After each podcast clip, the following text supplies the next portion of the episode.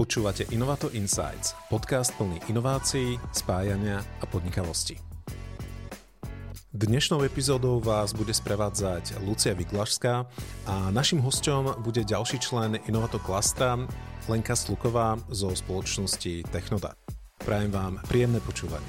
Dobrý deň Lenka, vítam vás v našom Innovato Insight. Povedzte nám e, niečo o vás bližšie. Dobrý deň, tak e, ja pracujem v spoločnosti Technodat ako obchodno-technická manažérka pre slovenskú divíziu. Predtým som e, pracovala ako konštruktérka vo rôznych oblastiach, takže som si prešla takým tým tou prácou e, s jednotlivými softvermi a vlastne celým tým konštrukčným procesom a vývojovým.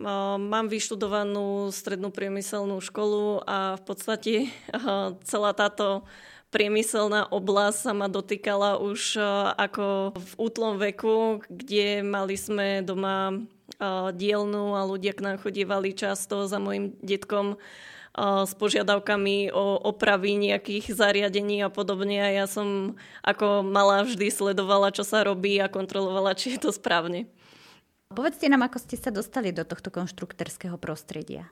No, začalo to teda uh, asi tou strednou školou, kedy som ešte stále bola tak uh, na váškach, že či chcem priamo študovať strojarinu alebo, alebo niečo iné. Bola som teda naklonená viacej na taký ekonomický smer, že chcela by som ako uh, byť v nejakej ekonomickej sfére. Ale potom, keď som nastúpila na strednú priemyselnú školu, kde sme mali možnosť vyskúšať si viacero predmetov, tak eh, zistila som, že ma vlastne baví veľmi informatika a programovanie a samotná strojarina teda. No a tam už potom to bolo také, že, že buď teda tá, to programovanie alebo, alebo strojárstvo. Keďže som v spomínala, že v tom detstve som bola blízko tej uh, strojárskej oblasti, tak uh, už to rozhodnutie bolo jasné. Vybrala som si strojárstvo, ale veľmi aj na tej strednej škole ma bavili softvery čo sa týkalo 3D kreslenia, 2D kreslenia a práve preto som hľadala teda oblasť, že v tejto sa chcem ďalej pohybovať a tým pádom to bolo jasné rozhodnutie, že pôjdem do konštrukcie. No a tak sa začala moja cesta v rámci konštrukcie. Ja som potom išla ešte študovať vysokú školu v Brne, lenže tam som sa rozhodla, že chcem mať tie praktické skúsenosti a tak som začala pracovať v jednej spoločnosti, kde sme vyvíjali medicínske zariadenia. Tam som teda začala ako konštruktérka. Dobre, a ako ste sa dostali k svojej terajšej pozícii? Tým, eh, že som eh, si skúsila viacero eh, sfér v rámci konštrukcie. V niektorých tých spoločnostiach som mala možnosť sa dotknúť aj takých PLM systémov, ako len keď systémov.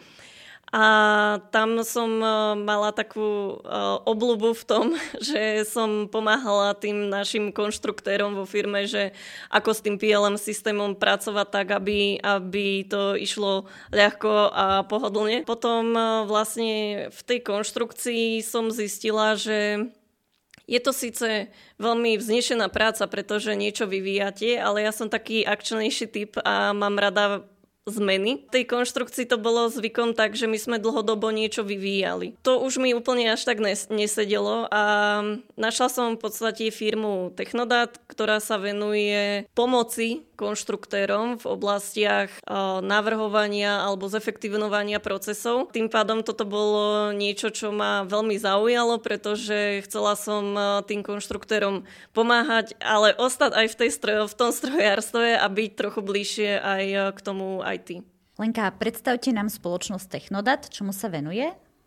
Ako spoločnosť Technodát sa venujeme digitalizácii strojárskych firiem, teda nielen strojárskych, ale aj v rôznych iných oblastiach, ako napríklad stavbárstvo. V podstate našou úlohou je odhaliť vo vývojových procesoch nejaké úzke miesta, ktoré, ktoré sa tam nachádzajú spoločne s našimi konzultantami, následne zákazníkom navrhnúť nejaké riešenie. Toto riešenie môže byť už už napríklad len metodické, alebo môže byť také, že im ponúkneme nejaký z našich produktov, ktoré máme. Potom následne im vypočítame návratnosť tejto zmeny. Keď prebehne táto analýza, tak väčšinou už sa zákazníci rozhodujú buď smerom, že vyskúšajú tzv. proof of concept, že vlastne im tie naše systémy nasadíme veľmi rýchlo a môžu si to otestovať na krátkom období, napríklad troch mesiacov a vyhodnotíme vlastne celkový dopad tej analýzy, že či uh, je to skutočne také, také úsporné, ako sme na začiatku navrhovali. To samozrejme záleží aj od faktorov, uh, ako majú firmy vlastne zmapované tie ich procesy a či pracujú s reálnymi dátami, koľko im čo časovo trvá, alebo s pocitovými, pretože aj s tým sa stretávame, že niekto má pocit, že to robím rýchlo a nakoniec, nakoniec je to pol dňa. Potom následne, keď prebehne tento tzv. proof of concept, testovanie toho systému, máme tým, ktorý dokáže naimplementovať tieto systémy, potom následne podporovať ich počas nejakého projektu. Máme k dispozícii elektro a, a strojných konštruktérov, ktorí môžu u týchto zákazníkov pracovať dlhodobo alebo krátkodobo. No a potom im robíme samotnú podporu, či už toho systému, alebo metodickú podporu, akým spôsobom zefektívnovať tieto vývojové procesy a, a zlepšovať sa v tých uh, prácach so systémom napríklad. Máme k dispozícii tým školiteľov, ktorí, ktorí školia už, samotných užívateľov, ako efektívne používať nástroje. Máme oddelenie, ktoré sa venuje vývoju aplikácií na mieru, čiže keď po, počas toho projektu zistíme, že nemáme ani nástroje, ktoré sú úplne na to, na to vhodné, tak vieme zákazníkovi na mieru vytvoriť či už makra alebo aplikáciu, ktorú potrebujú. Výborne. A ako môžete celkovo pomôcť členom Inovato? Celkovo členom Inovato vieme pomôcť eh, či už eh, v oblasti zistenia teda tých úzkých miest v rámci ich eh, vývojových procesov, ale taktiež vieme im pomôcť aj v rámci určitých špecializovaných projektov, lebo stalo sa nám napríklad u niektorých firiem, kde sme robili také špecializované projekty, kde zákazník eh, nechcel úplne venovať čas tomu, že bude niekoho nového zamestnávať kvôli nejakému špeciálnemu prípadu alebo kupovať nové licencie kvôli tomu, aby, aby mohli niečo spraviť. Takže vieme robiť aj také krátkodobé špecializované projekty. Napríklad eh, jeden z projektov, ktorý sme robili, bol taký zaujímavý, že sme mali vlastne obrovský produkt, ktorý, ktorý zákazník navrhol a my sme robili v našom, dali sme to do toho našeho systému, testovali sme, že akým spôsobom zložiť tento produkt tak, aby tam nevznikali nejaké kolízie jednotlivých produktov, čiže sme im robili celú animáciu toho, že najskôr pôjde táto podzostava, potom prilepíte toto a, a vlastne celý ten postup toho, akým spôsobom sa to bude montovať, to zariadenie. Pritom sme samozrejme vyhodnocovali, že či sú tam nie, nie nejaké presahy, alebo že či je to ľahko montovateľné, keď tam dáte ruku alebo podobne, pretože tie systémy sú už dneska tak špeciálne, že vy si tam viete dať človeka vyskúšať, že či vôbec dokáže to priamo namontovať. To bol jeden z projektov, potom sme robili napríklad projekt robotizovanej linky, kde zase zákazník potreboval ukázať svojmu zákazníkovi, že akým spôsobom tá linka bude fungovať. Tam sme mali animáciu alebo simuláciu proste toho, akým spôsobom príde ten produkt po tej linke k robotovi, robot si ju zobral, položil si ju na druhé miesto, vymenil hlavicu, začal tam domontovávať ďalšie, ďalšie produkty, potom si to vrátil naspäť a zase to odchádzalo po tej linke preč. Alebo potom e, sa špecializujeme aj e, smerom k výrobe.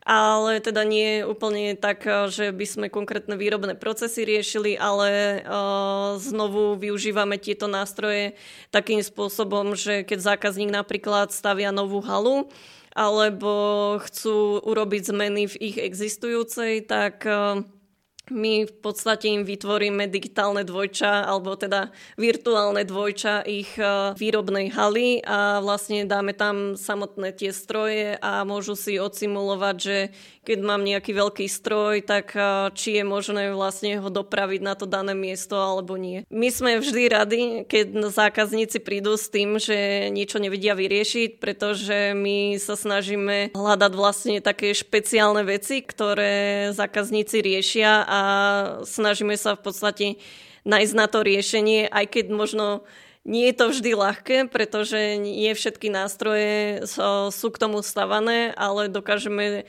nejakým spôsobom sa k tomu aspoň priblížiť alebo proste vyriešiť e, ich e, výzvy, ktorým čelia. E, ja sa vrátim k tomu PLM. Skúste posluchačom presne povedať, že, alebo trošku vysvetliť, čo to PLM znamená a prečo je dôležité pre výrobné a inžinierské spoločnosti. Čo je skratka PLM, to v podstate nájdeme hoci, hoci kde ako definíciu. Je to Product Lifecycle Management, kde vlastne môžete riadiť celý životný cyklus jedného produktu. Ale ja by som to možno, že prirovnala skôr k svojmu príbehu, pretože tým, že som prešla viacero firiem a konštrukcií, tak mala som tú čest, že keď som po škole nastúpila do prvej firmy, tak už v tom roku, v 2010, táto, veľmi, táto firma bola veľmi pokroková a mali či už CAD systémy, tak aj PLM systémy a pracovali už priamo, priamo v tom, čo v niektorých firmách uh, nie je zvykom doteraz. Uh, a vlastne ja keď som z tej školy prišla priamo tam a zistila som, že toto je nejaký štandard, tak som si myslela, že ten štandard je vo všetkých firmách. Ja som teda pracovala tam asi, asi 3 roky a bolo to pre mňa ako užívateľa veľmi pohodlné, pretože vedela som, kde tie data mám, vedela som, eh, že vlastne keď chcem vytvoriť zmenu, tak eh, musím, musím dávať pozor, že, že či tie data sú už vo výrobe alebo nie sú vo výrobe. A, a vlastne pracovala som eh, s tými datami úplne jednoducho, dokázala som ich ľahko vyhľadať a, a mala som tam nejaký svoj vlastný, svoj vlastný pracovný priestor, kde som si mohla robiť úpravy, aké som chcela. Potom som však nastúpila do inej firmy. Tam to bolo ako keby vrátiť sa naspäť, pretože všetky dáta sme mali uložené v adresárovej štruktúre. Tam bolo o, veľmi zaujímavé to, že keď som nastúpila, tak o, pre mňa to bolo také o, nezvyklé, že vôbec o, adresárová štruktúra a vtedy mi môj bývalý vedúci povedal, že, že Lenka, aj keby si niečo hľadala aj, aj dva dní, tak je to stále lepšie, než to robiť od znovu. A ja som vtedy úplne nepochopila, že ako to myslí, ale potom mi prišiel nejaký diel z predchádzajúceho projektu a ja som ho potrebovala upraviť a vtedy som pochopila, čo to znamená hľadať dva dní ten, ten diel po tej adresárovej štruktúre, pretože tým, že som tam bola nová a nepoznala som ešte tie označenia čísiel a všetky tieto, tak to pre mňa znamenalo, že ja som išla adresár po adresári, otvárala som si tie diely, do systému a teraz som pozerala na to, že či sa podobá ten diel alebo nepodobá tomu, na ktorom potrebujem pracovať. A potom, keď som ho už konečne našla po nejakých dvoch dňoch, tak celá od radosti, ak som ho mala otvorený, tak som začala robiť na nom tie úpravy, ktoré boli potrebné. V tom, jak som už robila tie úpravy, už som sa tak upokojila, že už ho mám, tak nič lepšie ma nenapadlo ako klavesová skratka CTRLS a prepísala som tie staré dáta, ktoré tam boli na tie úpravy, ktoré som ja spravila. To som bola upozorňovaná, že si mám dávať pozor, aby som, aby, aby som tie data neprepísala. A teraz uh, som ostala z toho dosť v strese, že, že čo bude teda, keď som ich prepísala, lebo sa neviem k tomu vrátiť a teraz ako. Som išla za jedným kolegom, s ktorým sme sa tak uh, rozprávali bližšie a rozmýšľala som, že tak asi sa mu priznám, že čo som spravila alebo nie. A tak som mu hovorila, že, že hľadala som data, aj som ich našla. Aj som bola celá nadšená, že ich mám, aj som ich prepísala a ešte som to aj uložila. A on že, no a? A ja, že, no, že prepísala som tie staré data. A on, že mne sa to stáva aj trikrát za týždeň. takže, takže v čom je to PLM dôležité je v podstate to, že dáva kontrolu nám samotným proste v tom, aby sme mali aktuálne tie data, aby sa vo výrobe, vo výrobe nevyrábalo niečo, čo sa vyrábať nemá. Tie systémy nám pomáhajú v rámci, v rámci toho vývojového procesu. Dobre, a ako sa toto PLM e, vyvíjalo v priebehu rokov a aké technológie ho najviac ovplyvnili? Keď by sme išli ešte úplne do histórie, tak e, na začiatku lež prišli nejaké PLM systémy, tak e, bol tzv. dokument management. Ten si môžeme predstaviť ako klasické Teamsy, pretože v Teamsoch máme uložené nejaké dokumenty, Word, Excel, čokoľvek a vlastne keď my začneme robiť uh, v týchto dokumentoch nejaké zmeny, tak táto história zmien sa nám tam uh, zapisuje a vieme sa, vieme sa k týmto zmenám vrátiť. Vieme tam robiť verzie a podobne. Potom okrem toho, že bol dokument management, tak vznikol systém PDM, Product Document Management, Product Data Management, pardon. Tento systém už mal naviac to, že vlastne tí dáta boli naviazané na ten produkt, že už sme vedeli v podstate dohľadať nejaké väzby k tomu danému produktu, pretože keď si zoberieme tú adresárovú štruktúru, tá nám síce zlučuje do nejakého miesta dokumenty, ale nevieme povedať, že úplne, že k akému produktu je to naviazané. To už nám vlastne ten, ten PDM systém umožňuje. Potom, čo je naviac v PLM systéme, tak tieto systémy nám umožňujú už riadiť celý ten životný cyklus od už riadiť celý ten životný cyklus od prvého nápadu cez eh, projektové riadenie, cez eh, plánovanie výroby až eh, po samotnú, samotný servis toho produktu alebo recykláciu. Tie technológie, ktoré to ovplyvňovali, určite veľká technológia je internet, pretože častokrát ešte tieto systémy boli väčšinou situované len na jedno oddelenie kdežto už eh, v dnešnej dobe, keď eh, máme k dispozícii internet kdekoľvek, eh, máme rôzne zariadenia, tak my vieme pracovať s týmito systémami tak, že tie 3D data sú k dispozícii ľuďom vo výrobe alebo ľuďom na servise a vedia komunikovať v podstate s oddelením vývoja alebo so zákazníkmi priamo nad tými 3D datami. Výborne. A aké sú hlavné prínosy implementácie PLM pre firmy? Častokrát sa stretávam s tým, že keď e, sa rozprávame s niekým z konštrukcie ohľadom e, implementácie PLM, tak e, niektorí ľudia majú takú zažitú predstavu, že je to spomalovač konštrukcie alebo respektíve, že tým konštruktérom pridáva len naviac prácu. Už e, poslednú dobu e, si všímam, že veľa firiem hľadá možnosť, ako odbúrať administratívnu činnosť s konštruktérom.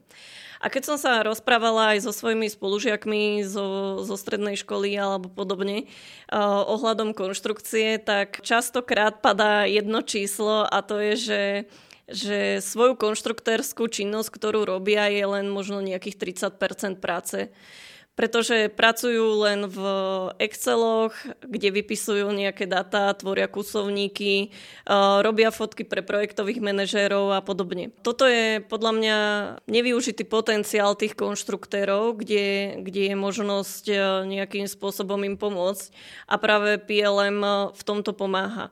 Dokážete zefektívniť tú vývojovú činnosť u tých konštruktérov vďaka implementácii PLM Áno, je na začiatku potrebné tie data do toho vložiť a možno na úvod e, e, sa to javí ako veľa zbytočných, činnosť, zbytočných činností, ale reálne, eh, keď prídu nejaké zmeny alebo podobne, tak eh, dokážete rýchlo reagovať na tieto zmeny, dokážete dohľadať data, máte to všetko prepojené medzi sebou, čiže vy viete ľahko vyhodnotiť, či zmena, ktorú budete robiť, sa, sa vám oplatí alebo neoplatí. Ten hlavný, hlavná hlavný prínos je to, že vám to znižuje náklady na vývoj. Dokážete rýchlejšie reagovať na zmeny, byť konkurencieschopný. Dokážete mať všetky informácie na jednom mieste, čo vám umožňuje spraviť aj ľahšie audity a certifikácie a podobne, pretože dáta máte riadené priamo v jednom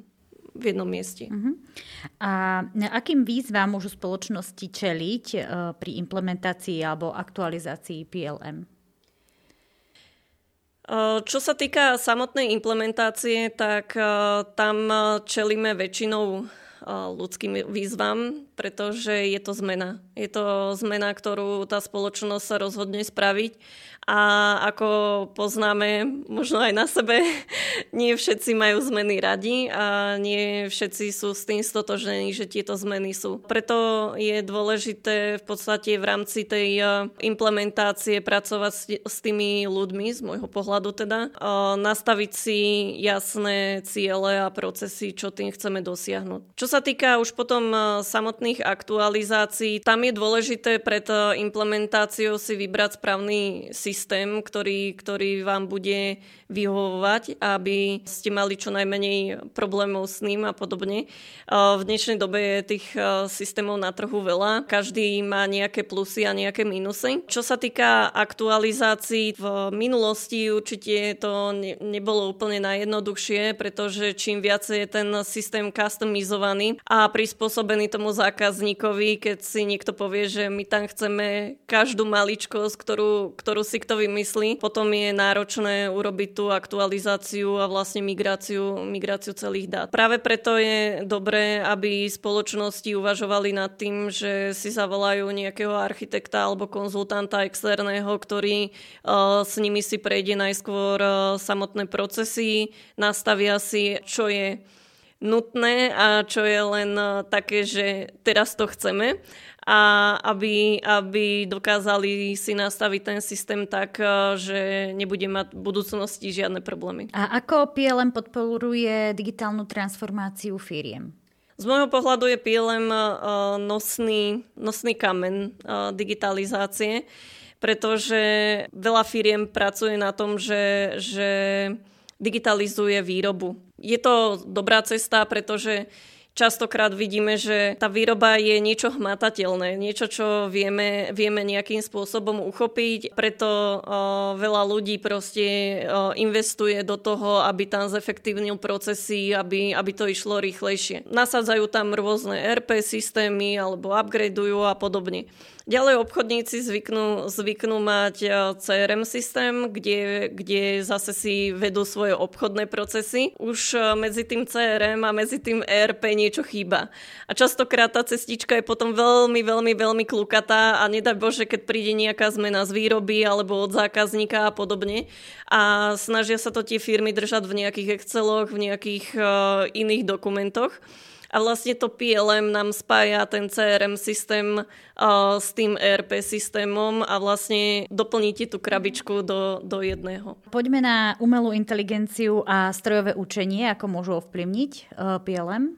Umelá inteligencia je v dnešnej dobe veľmi veľký hit ktorý teraz každý by rád nejakým spôsobom zavádzal. Aj nás často oslovujú firmy práve s požiadavkou na umelú inteligenciu, ale častokrát zistíme, že vlastne data, ktoré majú, sú uložené niekde v adresárovej štruktúre. A mm, tam je, tam je ten základný problém, že vy v podstate, keď chcete využiť umelú inteligenciu alebo alebo strojové učenie, tak e, musíte mu dať niečo, z čoho sa má učiť. A PLM je práve systém, ktorý umožňuje, aby ste tam vkladali tie data, aby, a nie je to len o datách, ale aj e, o samotných procesoch v nich. A na základe toho e, na, nad tým PLM dokážeme potom riešiť nejaké strojové učenie alebo umelú inteligenciu. A aký súvis má PLM a digitálne dvojča? To by som možno, že tak jednoducho vysvetlila, že, že pojem digitálne dvojča je tiež e, niečo, čo e, sa dosť často opakuje e, v týchto strojárských oblastiach. Každý sa nejakým spôsobom snaží vytvoriť digitálne dvojča. V našej oblasti už rozprávame o tzv. virtuálnom dvojčati ako digitálnom dvojčati. Ak by som to mala prirovnať na nejakom jednoduchom príklade, tak ešte keď som bola malá, tak som mala takú hračku sanitku.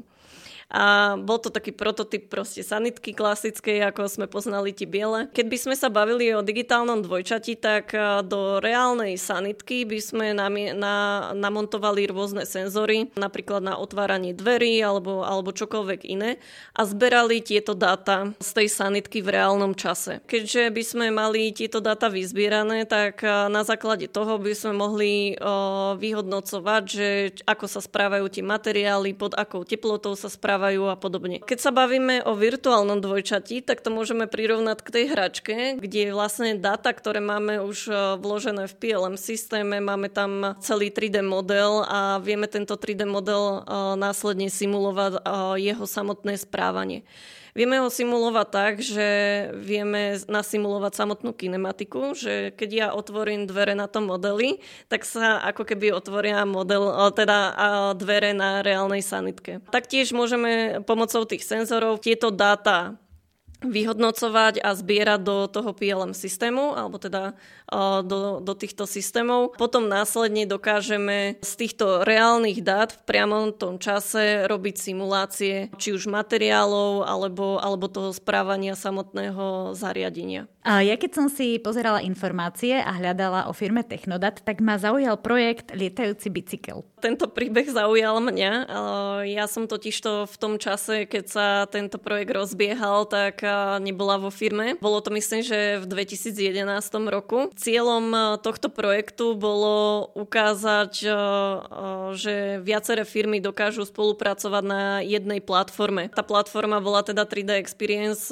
Už v dnešnej dobe sa tá platforma platforma posunula úplne niekam inám, ale napriek tomu v, tom, eh, v tých rokoch eh, tento projekt mal veľký úspech, pretože do toho vstupovali tri rôzne firmy. My ako Technodat, ktorí sme poskytovali vlastne túto platformu a pomáhali s, s vývojom a riadením týchto dát. Ďalej do toho vstupovala firma, ktorá vyvíjala bicykle a firma, ktorá vyvíja lietadla, takže nakoniec sa podarilo vlastne vytvoriť lietajúci bicykel, ktorý nám aj vysí v Zlíne, čiže keby ste náhodou niekedy mali cestu, môžete sa kľudne zastaviť na našej pobočke. Tam máme, tam máme vlastne ten bicykel k dispozícii a vlastne celé, celý ten projekt pre prebehol na tej našej platforme, kde sa to vytvorilo, nakreslilo, spolupracovalo a vytvoril sa prototyp. Výborne, e, určite sa zastavíme, e, myslím, že keď budeme mať cestu.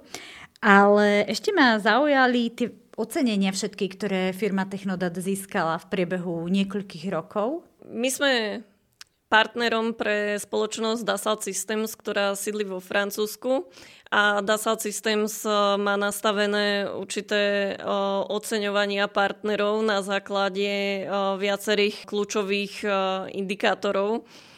Jeden z nich je napríklad aj to, ako máme vzdelaných ľudí, akým spôsobom sme schopní implementovať a, a vlastne či sme dostatočne certifikovaní na to, aby sme dokázali plnohodnotne supportovať a podporovať našich klientov. Viackrát sa nám podarilo teda to najvyššie hodnotenie ako Platinum Partner. Naposledy tento rok sme boli ocenení síce ako Gold, pretože jedno z kritérií je aj obrad. To nám naozaj, že o kúsok ušlo k tomu, aby sme boli ocenení za, za Platinum Partnera, takže tento rok sme Gold, ale aj tak na to, aký, ak, aká je situácia na trhu, tak pre nás to bol veľký úspech úspech.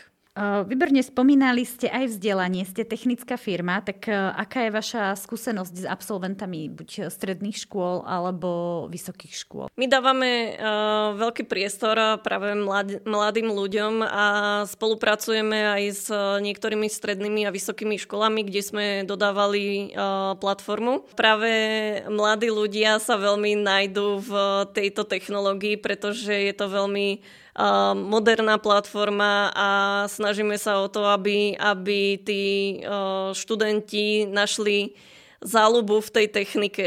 Stalo sa nám aj to, že mm, už tým, ako dodávame vlastne túto platformu na vysoké školy, príhoda môjho kolegu bola taká, že išiel školiť tých študentov, že akým spôsobom používa tú platformu a vrátil sa naspäť a hovorí, že, že ja kým som sa prihlásil do tej platformy, oni tam už mali všetko povytvárané, že, že proste boli z toho naozaj tí tí mladí ľudia nadšení a bavilo ich to, pretože je to naozaj veľmi moderné, intuitívne prostredie a posledné teraz e, máme tam e, vo firme tiež e, ľudí, ktorí ešte stále študujú, ale popri tom chodia k nám ako na niektoré projekty a podobne. Keď som im predstavovala platformu 3D Experience, tak sa mi páčilo, že jeden z nich to prirovnal ako k hre Sims pre dospelých. Alebo že pre technikov. Teda. Čiže môžete povedať, že spolupráca s univerzitami sa vám osvedčila. Nečakáte, kým niekto sám príde, ale vlastne oslovujete univerzity. Oslovujeme univerzity, aj samozrejme sme o, otvorení tomu, že keď niekto k nám príde a premýšľame ešte nad tým, akým spôsobom študentov zapojiť do nejakých projektov v rámci tej platformy, možno aj, aj len nejakou takou hravou formou. O technické štúdium je malý záujem. Čo by pomohlo? To je veľmi dobrá otázka, pretože uh, ja to vnímam tak, že už keď ja som bola na škole napríklad, tak uh, sa dosť často rozprávalo o tom, že matematika ako strašiak, fyzika ako strašiak a v podstate ja som sama si našla nejakú cestu k tomu, že je to úplne logický predmet a že nemusí to byť také uh, hrozné, ako, ako sa o tom hovorí. Stretávam sa s tým teda, že v podstate stredné školy už potom zrazu hľadajú študentov alebo, alebo vysoké školy robia taký nábor hej, a, a prosia v podstate tých študentov, aby tam išli. Ale z môjho pohľadu je ten problém úplne hlbší a začína už možno niekde od škôlky a od základnej školy, kde vlastne uh, tým študentom alebo teda s tým, tým žiakom by sme mohli ukázať aj inú formu štúdia a vlastne uh, nerobiť z toho takú veľkú vedu, pretože tým, že máme v dnešnej dobe všetky možné technológie, tak vieme ich využiť na to, aby bolo to ukazované hravou formou a vysvetľované hravou formou, aby tá matematika a fyzika nebola taký strašiak pre tie deti, ako sa robí. Myslím si, že ak by sme zmenili, zmenili len tento základ, tak už by sa na to nahliadalo možno trošku inak, ako ako je, sme to dopracovali do tohto stavu, že častokrát tie vysoké školy nemajú tých študentov na, na technických smeroch. Čiže tam to začína od základnej školy, nadvezuje to stredná. Áno. Z, mo- z môjho pohľadu je toto taký hlavný problém a v podstate už potom dokážeme s tými ľuďmi pracovať, že už si v tom nájdu tú svoju záľubu, že, že prečo by mali študovať technický smer. Napríklad, keď to prirovnám k sebe, ja som po základnej škole tiež nevedela, že či chcem ísť na ten technický smer alebo chcem ísť na nejakú ekonomiku. To štúdium je príliš všeobecné. Človek si tam neskúsi tie jednotlivé časti. Ja som veľmi bola vďačná za strednú školu na Mijavskej priemyslovke, kde uh, som uh, zažila ešte pána, pána riaditeľa Zemana, ktorý vlastne podporoval technické liceum. Tam sme mali k dispozícii prvé dva roky si odskúšať. Mali sme, mali sme tam predmety stav, stavebníctvo, mali sme tam predmet e, to programovanie, e, strojárstvo, ekonomiku. A ja som vlastne zistila, že, že síce po základnej škole som snívala o nejakej ekonomike a keď som prišla na tú hodinu, tak som nerozumela vôbec, o čom, o čom sa bavíme a že toto nie je vôbec môj smer. A myslím si, že, že pokiaľ by toto už e, mali možnosť zažiť mladí ľudia, v podstate vyskúšať si z každej, z každej oblasti niečo, tak by pre nich rozhodovanie možno aj viacej uľahčilo. Prečo ste sa stali členom Innovato Klastra a čo vám to prináša? Nám sa páči na Innovato Klastri to, že združuje rôzne druhy firiem a sú tu veľmi rôznorodé osobnosti, ďaka čomu môžeme aj my sami meniť možno trošku pohľad na život. Naposledy, keď sme boli na stretnutí Innovata, tak tam bola veľmi úžasná prezentácia od Svetielka nádie, kde sme tiež našli nejakým spôsobom prienik a plánujeme teda ešte znovu, znovu sa stretnúť a, a prediskutovať nejaké možnosti. Takže o, nie je to len čisto o nejakom o, strojárskom odvetví, ale je to o, niečo, čo nám umožňuje posúvať sa ďalej a taktiež my budeme radi hodnotným členom pre Inovato, aby sme dokázali priniesť nejakú hodnotu aj iným firmám. Ďakujem veľmi pekne, že ste dnes prišli, že ste nám zazdielali skúsenosti aj e, inovácie v tomto technickom priemysle, aj váš PLM systém, ktorý aj mňa osobne zaujal, aj keď nemám vyštudovaný technický smer. A verím, že toto nie je posledný krát, čo sa vidíme. Ďakujem krásne. Lenka Sluková, firma Technodat. Ďakujem, tešilo ma.